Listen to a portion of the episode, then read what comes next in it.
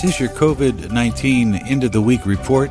I'm Jim Watkins taking a look at the totals as we head into the weekend.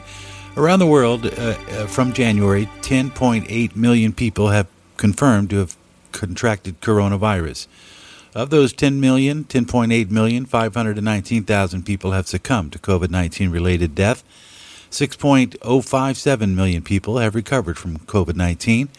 Currently, if you look at all of the infected folks in the world, 57,964 of them are considered critical at this hour.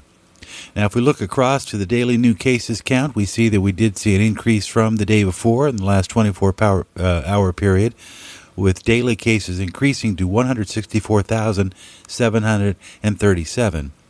If we look at total deaths in the last two days, there were 4,847 deaths today and the day previous we saw an uptick of 5,062. Again, those are global numbers. If we're looking around at the different hotspots from uh, yesterday, as we head into the weekend, uh, the number one spot for deaths continues to be Brazil. They saw another 1,057 fatalities in one 24 hour period, followed by the U.S. with 676. That is up from the day previous. We'll get to those details in just a moment. Mexico with 648 fatalities from COVID 19 in the last 24 hours, India with 438 people, and Russia with 216. Those are the top five most impacted in terms of deaths. In terms of new cases, leading the pack is the U.S. with 51,097 new cases confirmed in the last 24 hours, followed by Brazil with 44,000, uh, India with 19,428, and South Africa with 8,124. So now, as we dive into the United States and take a look at the real raw data, we see that we did see an uptick in the number of daily new cases. We went from uh, 46,075 to 51,097 yesterday. And in terms of total deaths, we are at a low ebb. We saw 676 fatalities in the last 24 hours. The day previous, 764. The day previous, 366. Our peak was May 5th, where we had 2,749 reported deaths in one 24 hour period. And again, yesterday's total, 676.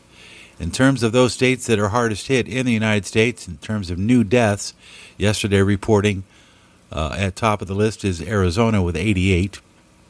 California reported 83 fatalities from COVID 19, Florida with 49, Texas with 45, and New Jersey with the uh, 41. And those are the top five most impacted in terms of total deaths.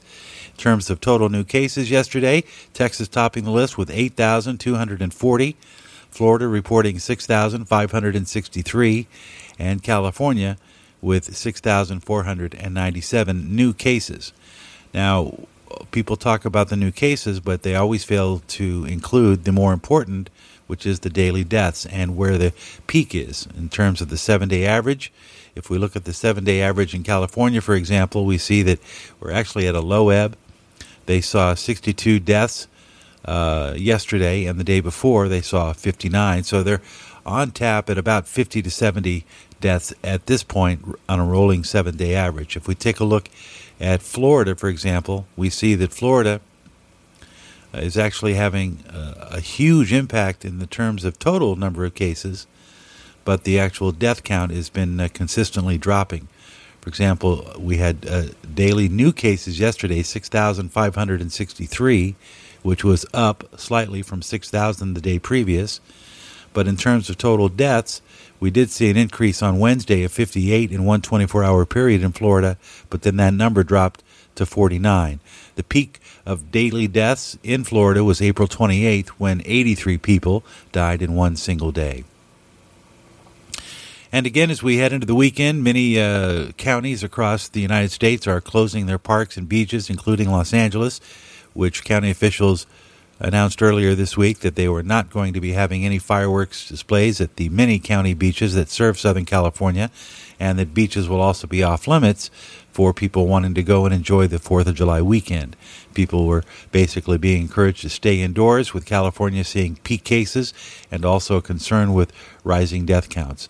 Same in Florida. Many of the beaches have, and counties have canceled much of their fireworks displays uh, for fear of creating gathering situations where coronavirus could spread. So, with that, uh, have a good weekend. We'll continue to update you with the latest statistics and the latest data. The good news as we head into the weekend, we reported yesterday that four, uh, no less than four pharmaceutical companies are within months of introducing major vaccine trials. And the anticipation is that uh, at least several vaccine options could be available by the first quarter of 2021, which would be good news. One final news item we want to bring in, uh, courtesy of Newsmax. Virtually all the supply of remdesivir for the next three months has been bought up by the United States. This news came out.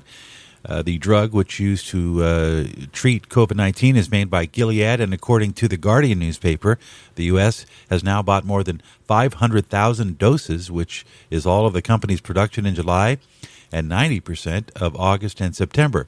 According to Gilead and Health and Human Services Secretary Alex Azar, President Trump has struck a deal to ensure Americans have access to the first authorized therapeutic for COVID 19.